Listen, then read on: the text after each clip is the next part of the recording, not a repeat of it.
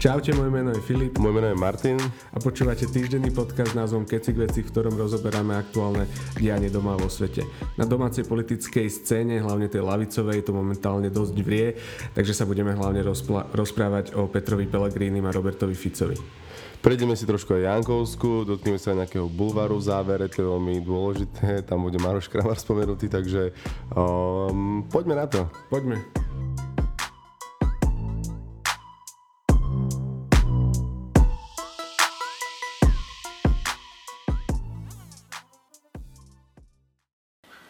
Čo je to za zmenu, keď e, popri mne takmer všetci 21 rokov stáli a profitovali z funkcií, ktoré mnohí z nich dostávali úplne zadarmo. Aká to je zmena, keď e, ja som urobil rozhodnutie v roku 2018, aby Smer prežil ťažkú situáciu.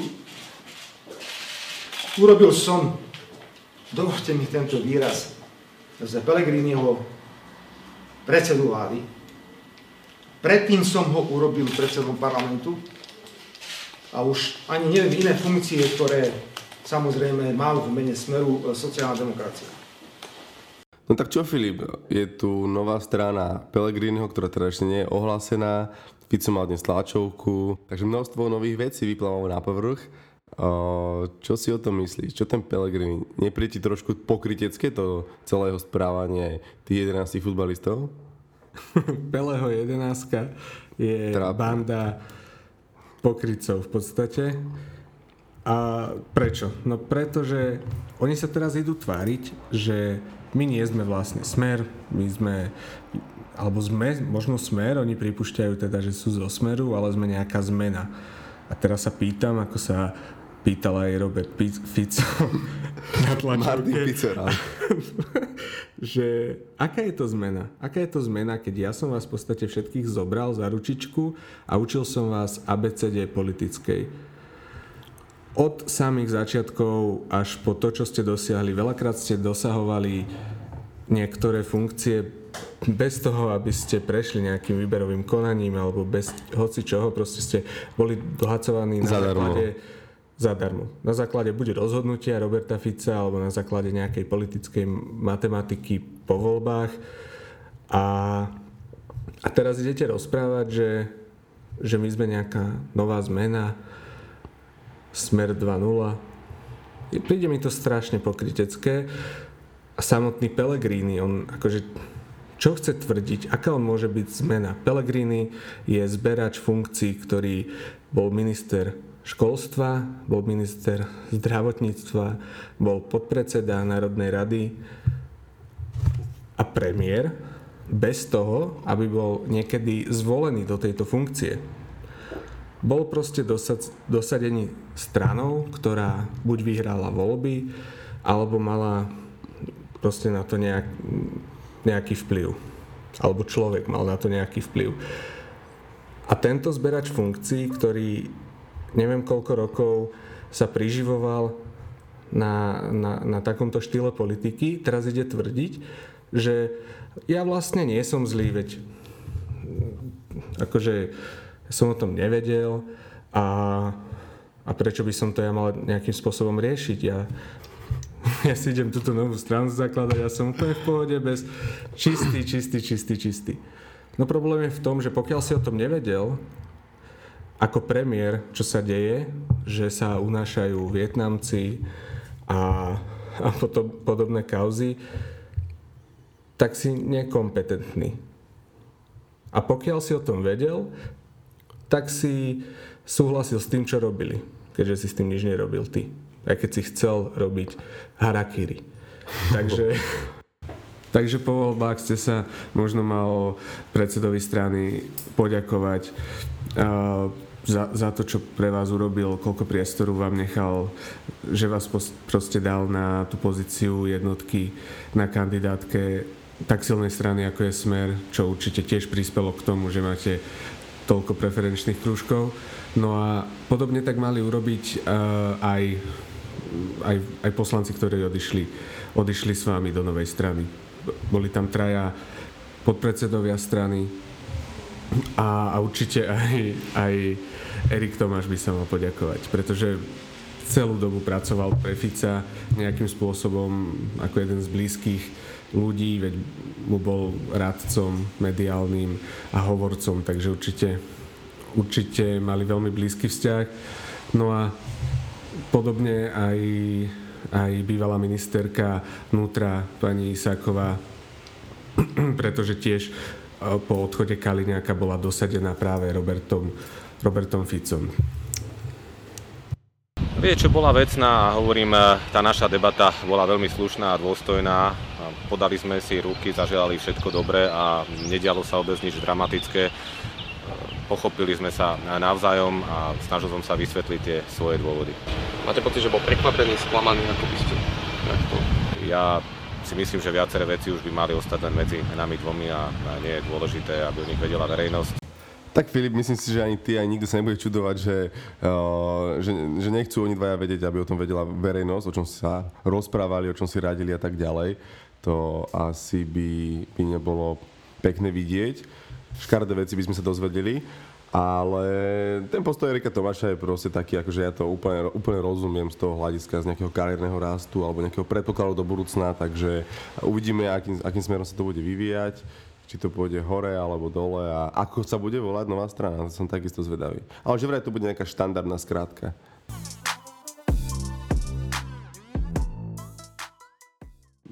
Skrátka nejako klasicky nazvanej politickej strany? No, akože nebude to, nebude to akože názov strany, ako napríklad, že spolu, nebude to akože progresívne Slovensko, nebude to akože za ľudí, nebude to nejaká skrátka, ako napríklad SMK, HZDS a takéto niečo a bude to možno aj obsahovať akože sociálna, uh, ľavicová demokracia, niečo v tom zmysle to bude. Peter Pellegrini hovoril, že chce, aby to bolo nejaké štandardné, takže namotal sa na to, uvidíme, čo to bude. V septembri teda by to malo byť uh, zbierajú teda hlasy a mm, chcú to nejako podpísať, ale tam je teda potrebné potom schvalovanie od tých poslancov, a, takže tam je predpoklad, že teda tú stranu im neschvália, alebo nie stranu, ale a, politickú poslanecký klub, poslanecký klub som myslel, takže tam im to pravdepodobne tam neschvália. Tam im to hej musí schváliť predseda Národnej rady a Boris Kolár teda sa vyjadril, že takéto niečo by, by asi neurobil.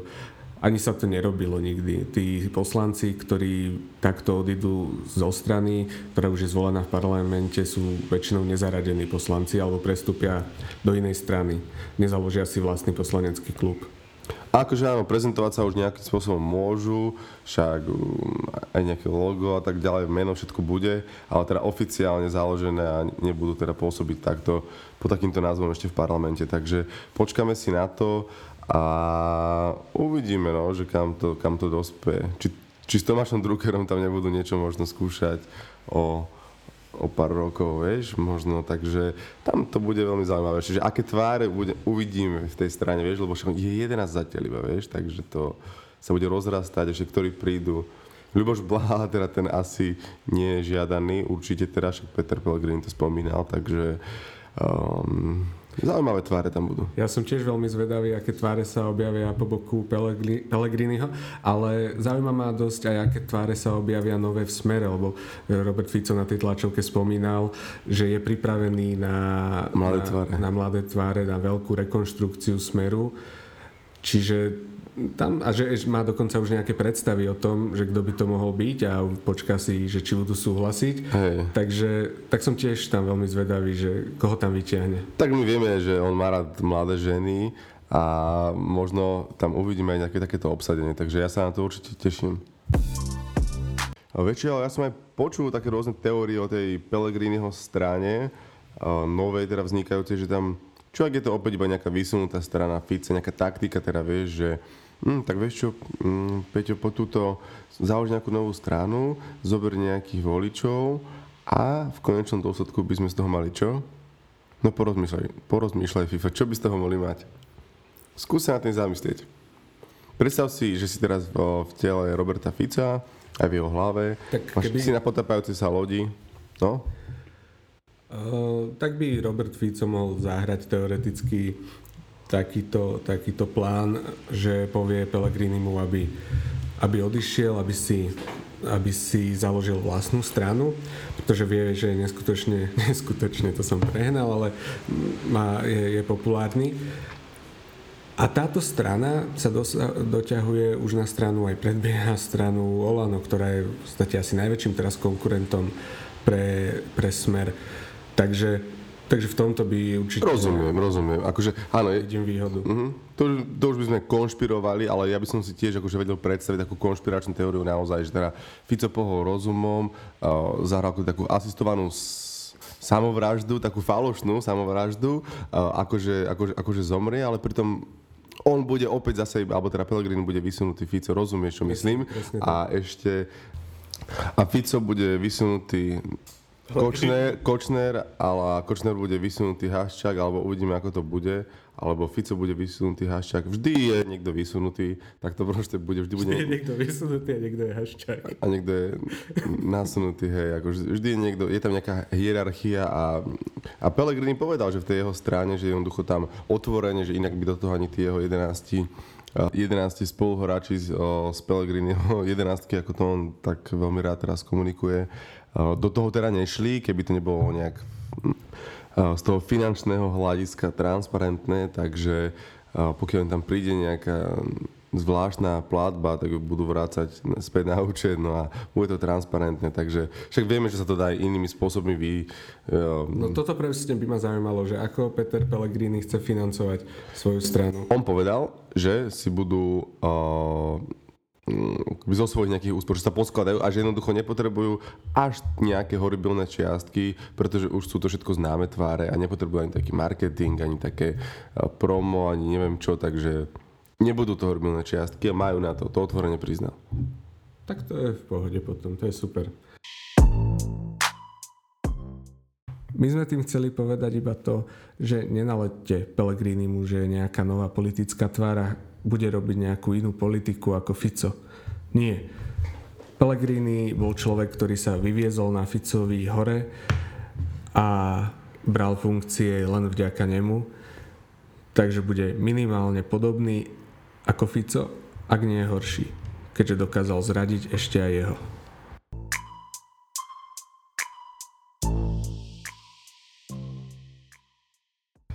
Filip, tento týždeň o, bola Monika Jankovská, teda zachytená tam v Nitre na kriminálnej agentúre. Vraj chcela vypovedať. Ale čo vypovedala, to nevieme. Vypovedala, nevypovedala. Vieme, že tam bola aj oficiálne teraz písaná nejaká zápisnica, ale vraj sa tam nič podstatné nedozvedelo. Takže mm, možno cúkla v poslednej chvíli, možno... Ale vieš, čo si musel vtedy Fico myslieť, že čo všetko sa ide diať, alebo tak? ho zaliať pot, A nie on jeho. doslova. To mi pripomína, keď sme v roku o, 2012 pozerali, keď padla Radičovej vláda, bol tam Sulík, Euroval, pomoc Grécku a mm, tá Radičová to tam vlastne keby podmienila tým hlasovaním o dô, vyhlásení dôvere vlá, vláde. No a chcel som ale teda nadviazať na to, že takisto vtedy muselo veľa, veľa ľuďom v pozadí smeru jednoducho spadni, spadnúť kamen zo srdca, že ach bože, že super, proste opäť sme pri svojich žriedlách, opäť sme pri svojich koritkách a proste môžeme pokračovať v tom, čo, v tom, čo sme pokračovali a pokračujeme už dlho. Nemenia sa naše, naše štruktúry, nemusíme vyhadzovať ľudí, všetko je tam v poriadku, pokračujeme ďalej, ututlávame, takže mi pripomínalo trošku tú situáciu.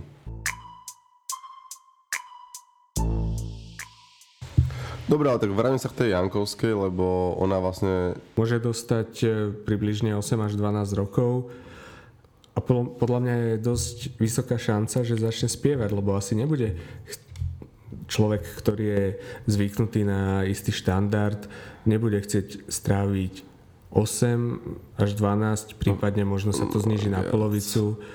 za dobré správanie, za alebo dobré čo. hej. správanie.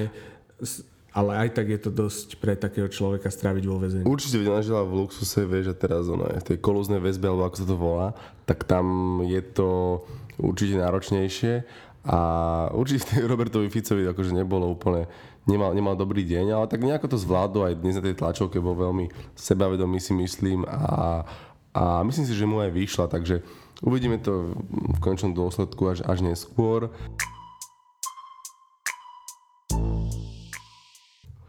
Tak e, Jankovská nebola jediný problém v bývalej vláde. Spomíname napríklad Kajtana Kičuru, tak sa tuším volá. Presne v zláte. Presne tak, presne tak.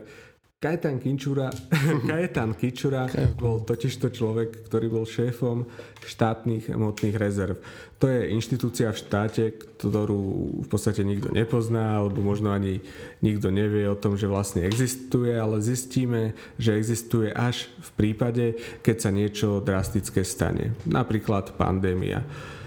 A tento človek tam už mal predtým kauzu, kde jeho syn kúpil dva byty v Bratislave za, myslím, že 200 tisíc eur. Tak nejako to bolo, áno.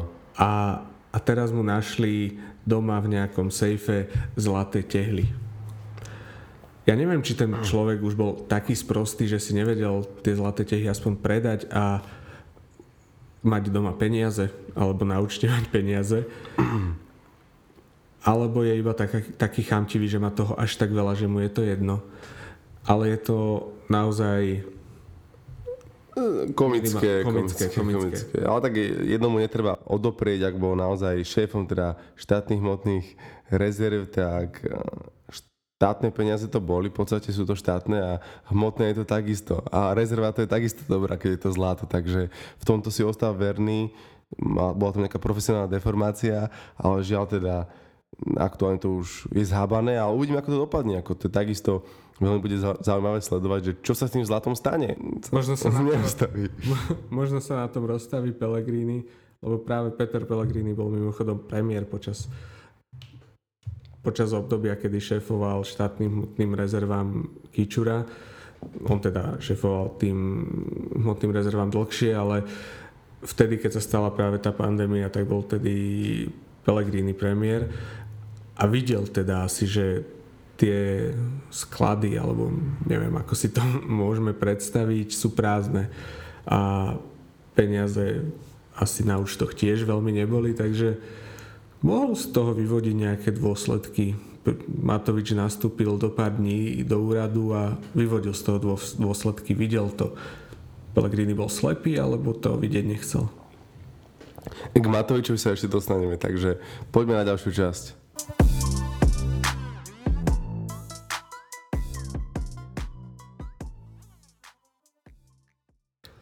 Igor Matovič, premiér Slovenskej republiky a človek, ktorý sa chce starať asi naozaj do všetkého. Naposledy sa chcel starať do toho, či môžeme alebo nemôžeme chodiť v nedelu do obchodov a do napríklad nákupných centier.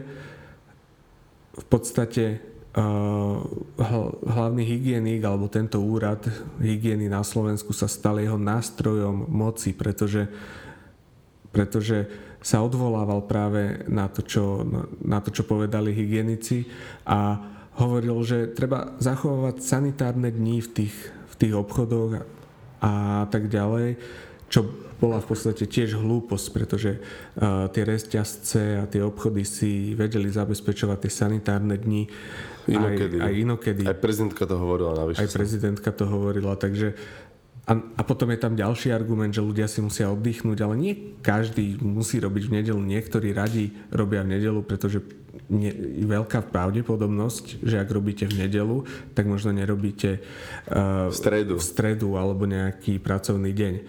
Takže oni si možno oddychnú vtedy a využívajú tie nedele na, na to, že si môžu viac zarobiť, pretože tam sú príplatky vtedy za prácu cez, cez víkendy.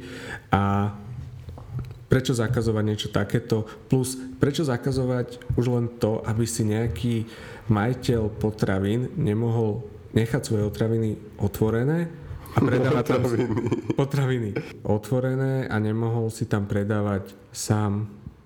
Takže naozaj táto vláda na čele s Igorom Matovičom je možno jediná vláda, lebo tie bývalé vlády naozaj boli zlé, kradli, nehovorím teda len o smere, ale vieme, že do rôznych kauz bol zapletený aj Zurinda, SDKU, ktorá tiež vládla. Takže boli, boli možno takéto, ale nikto sa vám nechcel starať do toho, čo môžete a čo nemôžete robiť tak, ako práve táto vláda. A tu nehovorím iba o otvorených a zatvorených obchodoch. Tam napríklad hovorím aj o iných témach, napríklad napríklad potraty alebo, alebo práva, práva LGBTI komunity. Tak o, Igor Matovič a Igorovi Matovičovi by hlavne mali zobrať už konečne ten telefón alebo tie sociálne siete alebo aspoň vytvoriť nejaký nový profil na sociálnych sieťach, kde by komunikoval odbornejšie, pretože tie jeho predošlé vyjadrenia, ktoré ešte boli aj počas koronakrízy, kde jednoducho si možno neuvedomoval svojimi vyjadreniami, čo všetko spôsobuje, lebo on tu má celkom slušnú fanošikovskú základňu a on tam vtedy niečo komunikoval na svojom statuse o o tom, že nejaká pani niekde z Pezinka, alebo už neviem, kde konkrétne to bolo, uh, jednoducho môže za to, že tam vtedy vznikol nárazovo nejaký počet nakazených a že tam jednoducho je to nejakým spôsobom zodpovedná a vyjadrujú tam, už neviem ako presne ten status nie, ale vyjadrujú tam nejaké akoby zhodil tú vinu na ňu a potom sa neskôr zistilo, že ona za to vôbec nemohla a... Táto žena si potom vybavila u policie ochranu, ochranu áno. pretože si uvedomila to, že Igor Matovič má na svojom facebookovom profile neviem teraz presne aký počet 150 tisíc, 200 tisíc fanúšikov a z toho keby sa naozaj niekto našiel, komu by rozumieš. Tak, ktorom by, ktorému by proste preplo a zač- chcel by zobrať zodpovednosť do vlastných rúk a riešiť to nejak, tak uh, by to bol asi problém. No. Čiže správne uznala, že treba ísť to riešiť. Určite a to, to bol akože jeden z tých činov toho Igora Matoviča, ktorý jeden z mnohých a tam si myslím, že naozaj tá komunikácia, že on si možno neuvedomuje, on chce byť ako Donald Trump alebo Elon Musk alebo ďalší, ale on no, mal by si dať na to pozor a trošku, trošku uváženejšie, alebo niekto iný by sa mal to starať, lebo tá komunikácia je veľmi dôležitá. Poďme na ďalšiu časť, tam chceme rozoberať ďalších ľudí, ďalšie postavy slovenskej politiky, takže poďme ďalej. Poďme ďalej.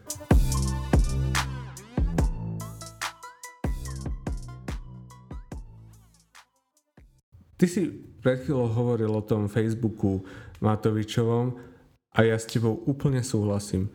Ako som vravel, proste ty si chceš pozrieť nejaké aktuálne informácie ohľadom niečoho a musíš sa preklikávať medzi blbosti Igora Matoviča, ktorému skresnú v hlave.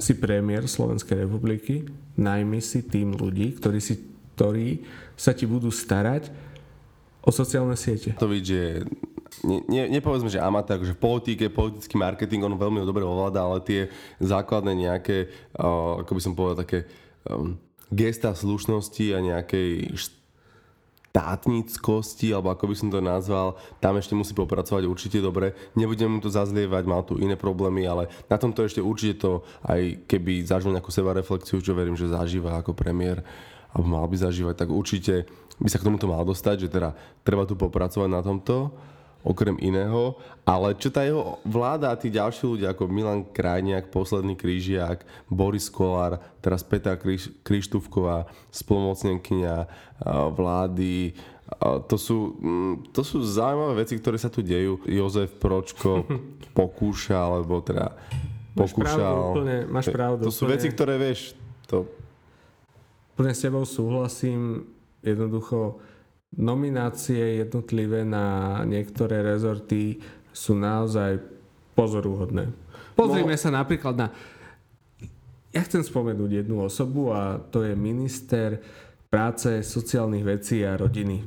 Milan Krajniak napríklad. Tak Milan Krajniak, akože tomu, tomu človeku sa určite v posledných mesiacoch alebo dňoch, týždňoch štikutka, lebo toľko ľudí ho určite muselo nazývať, lebo aj v súvislosti s tými príspevkami, čo boli ohľadne tej koronakrízy, tam si myslím, že to bolo veľmi zanedbané. Ako povedal Ríšo Sulík, pokiaľ tá pomoc nepríde rýchlo a včas, tak pokiaľ ako by ani neprišla. Takže ano, to si myslím, že nesplnila tá vláda. Pozrime sa na Rakúsko, pozrime sa na iné štáty. Ako tam to bolo rýchle, helikopter, money, ideme, rozsypeme a dobre, no.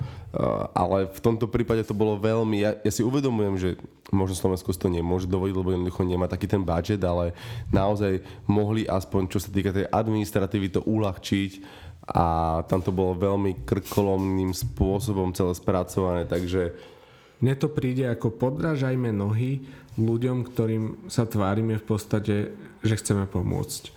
My ti schválime, odklopneme ti nejakú pomoc počas obdobia, cez ktoré si nemohol zarábať, ale zároveň musíš si zaplatiť nejaké záležitosti okolo toho. Musí, nemôžeš mať podložnosti v zdravotnej poisťovni, nemôžeš mať musíš mať vyrovnanú sociálnu poisťovňu, ak sa nemilím. Áno, alebo potom pozri si aktuálne uh, informácie na stránky ministerstva alebo na tejto stránke, alebo si pozri Facebook uh, Igora Matoviča alebo Milana Krajniaka alebo Slovenský živnostenský zväz, alebo si ešte tuto klikni, alebo sem.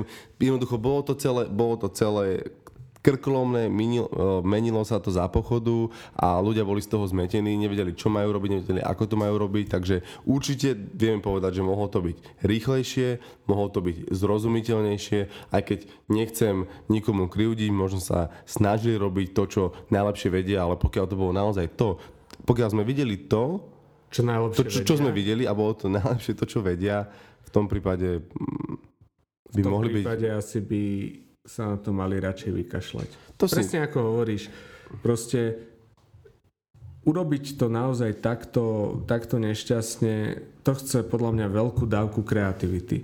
Pretože a celkovo tá informatizácia v slovenskej verejnej správe je niekde na úrovni podľa mňa Rumúnska. Preboha. Dobre, ale stalo to jednu dali- miliardu. my sme, presne, presne, my sme minuli jednu miliardu na informatizáciu, na Digitalizáciu Digitalizáciu slovensko.sk. Dáte si Slovensko- slovensko.sk. slovensko.sk. To je, to, je, to je niečo, nejaká stránka, ktorá by vám mala vyriešiť všetko. Nejakú, nejakú každodennú komunikáciu so štátnou správou. Možno raz bude, dúfame, že bude. Veronika Remišová by o tom vedela dosť hovoriť. Prišla teraz do, uh, do toho svojho postu, ktorý má uh, digitalizácia, informatizácia, alebo ako to celé nazvať. A Ríšo Ráši a uh, Pellegrini sa vyhraňovali, že teda ako si dovoluje Veronika Remišová niečo hovoriť a kritizovať, v akom je stave informatizácia Slovenskej republiky a tak ďalej. Ako si dovoluje vôbec ona tu um, zhadzovať prácu tých stoviek až tisícov programátorov, uh, odborníkov v tejto IT oblasti a tak ďalej. A tam to bude akože veľmi, akože ono to je, ono to je normálne.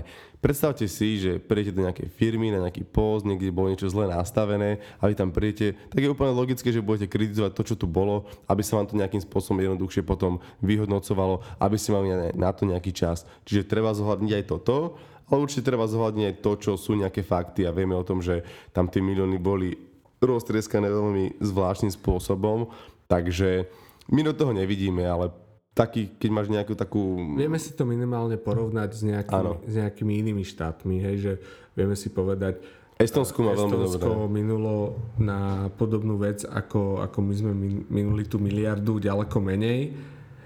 A má na ďaleko vyššej úrovni proste tú Informatizáciu, digitalizáciu. veď štátu.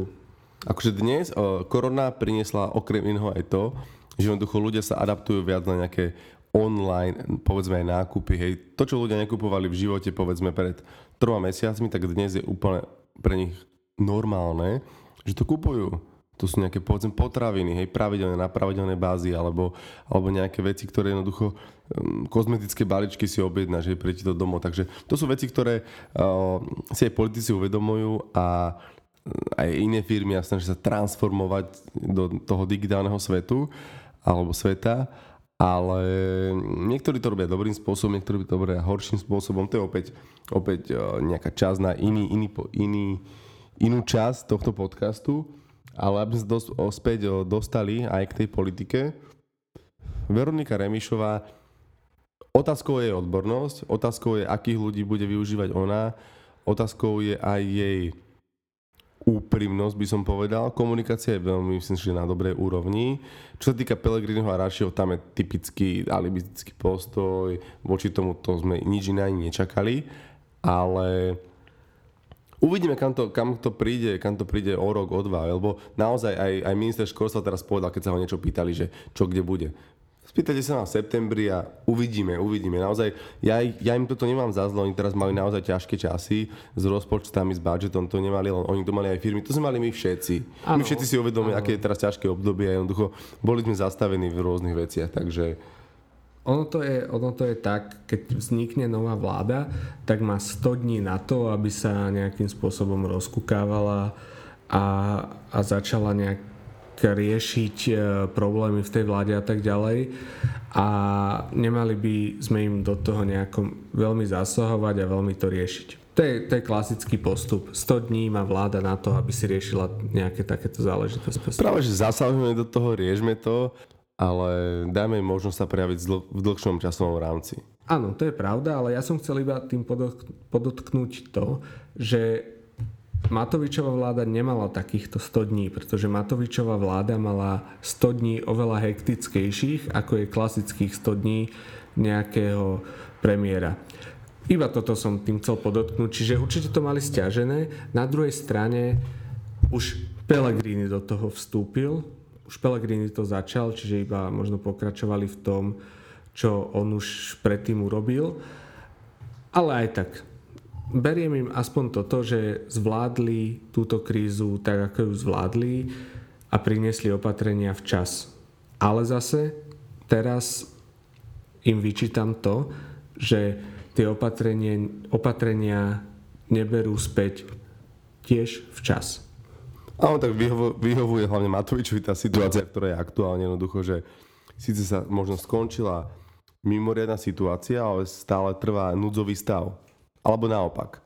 Skončil sa núdzový stav a stále trvá mimoriadná situácia. To znamená, že aj tie odklady tých odvodov ešte alebo daňových priznaní stále tam ešte teda sú tie lehoty v tomto uľahčené, ale odhľadnúť od toho, keď sa aj tak pozrieš z takého globálneho hľadiska na ten štát, že čo ti prináša ten štát, keď sa pozrieme, že aké úplne z toho, úplne z toho počiatočného hľadiska ešte Machiavelli a tie teórie, ktoré boli, štát, hopes, alebo vieš, čo myslím proste. Viem, čo myslíš. Tak jednoducho to, prečo vznikol štát, alebo to, čo ti má prinášať štát, je nejaká ochrana, nejaké bezpečie, lebo vždy sú tu nejakí ľudia, ktorí možno budú silnejší ako ty a, a fyzicky zdatnejší alebo inými, inými, inými aspektami a jednoducho štát by ťa mal poprvé teda chrániť, mal by ti poskytovať aj nejakú základnú starostlivosť, lebo ty mu veľa dávaš. A my si možno neuvedomujeme, alebo veľa ľudí si neuvedomuje, a hlavne teraz Slováci, lebo to akože všeobecne známe aj to, čo, kde sme, alebo Trianon, keď sa pozrieme na Maďarsko, akože tam je veľa vecí, ktoré by sa dalo rozoberať a komunisti, Mečiar a tak ďalej, čo sme si my prežili ako Slováci, aj napriek tomu sme tam, kde sme. Ja si myslím, že máme nasmerované veľmi dobre, ale...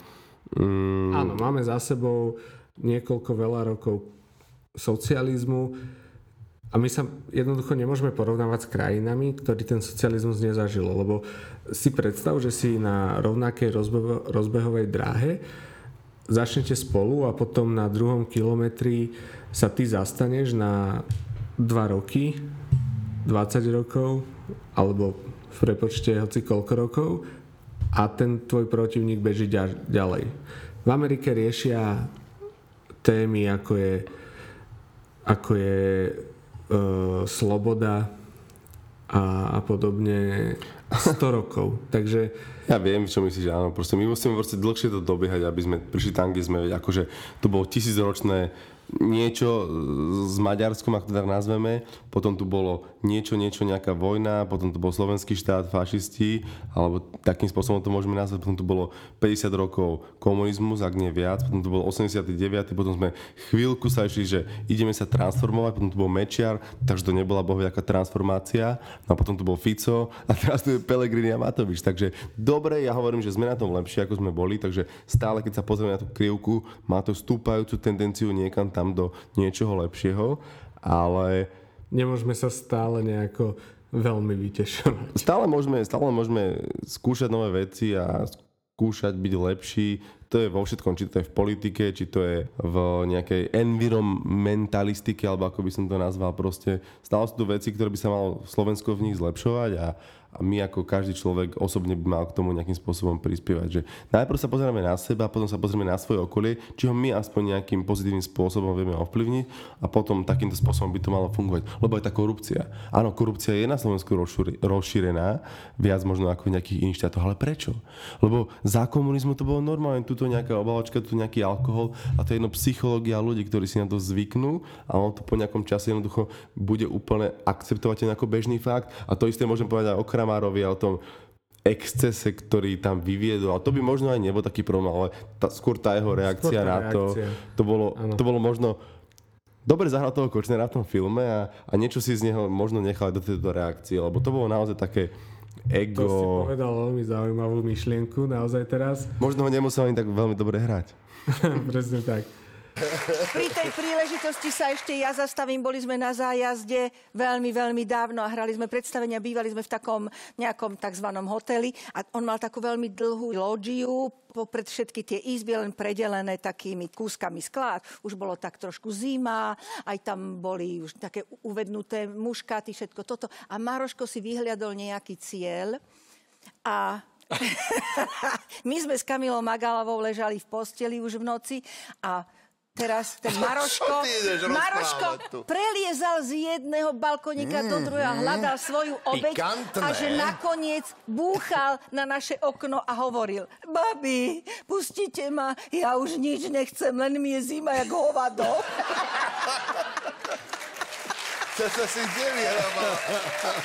No proste pohyblivé ciele, no.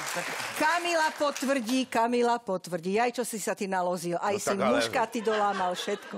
ale to je 30 rokov No stará však historka, prosím. ale zasa to nie je ešte tvojho- bolo prečo loziť za vami. No, Ale aj si ty vládal ešte ale loziť. veď ti bola zima, veď ti bola zima, len preto. Bože môj, čo toto si vytiahol? Ale zase budeš slávny, Bože, no. zás budú plné nových No, modelov, jasné. áno. Tak, tak, To tak. som bol ešte kaskader. No, plné noviny Maroško boli aj, aj teraz, nedávno, ohľadne toho, čo sme, čo sme vlastne rozprávali. A Kamila potvrdí, Kamila potvrdí, ako ho, hovorí pani Zdenka teda. Takže už, už tu môžeme vidieť aj rôzne uh, reči, ktoré si myslím, že sa tam nehodia. Ako neviem, čo, čo tam pápajú v tom inkognite, ale niekedy naozaj sú takí moc odviazaní, moc odviazaní. Určite, určite samotné vyjadrenie toho Maroša a Kramára, že vtedy ešte bolo prečo liezť za vami. Aj Zdenka to sa mi- ostala tak, hej, Zdenka ostala taká, že mm, a potom začal, no, však aspoň budeš slávny teda, no. Hej, hej. Tak slávny, hej, no, tak slávny už bol. Ale okej, tak to je zase prípad, že, že, že Maroš Kramara a, a Zdena Studenková, nebavme sa o tom, či je to vhodné, nevhodné, ale minimálne sú na takej nejakej rovnakej pozícii a, a sú dobrí kamaráti. Takže ešte OK, ale, ale prekoprecol sa už. Dobre, okej, tak aby sme to teraz zhrnuli. Čo sa týka toho celého incidentu, ja si myslím, že dobre mohlo toho stať. Mm, Bolo to neprimerané a ne, myslím si, že tá televízia by to mohla minimálne neodvyslieť, aspoň, alebo takúto časť jednoducho neuverejniť na čo, do, do, do reklamy ešte dať, ako ideme na to namotávať ľudí dobre.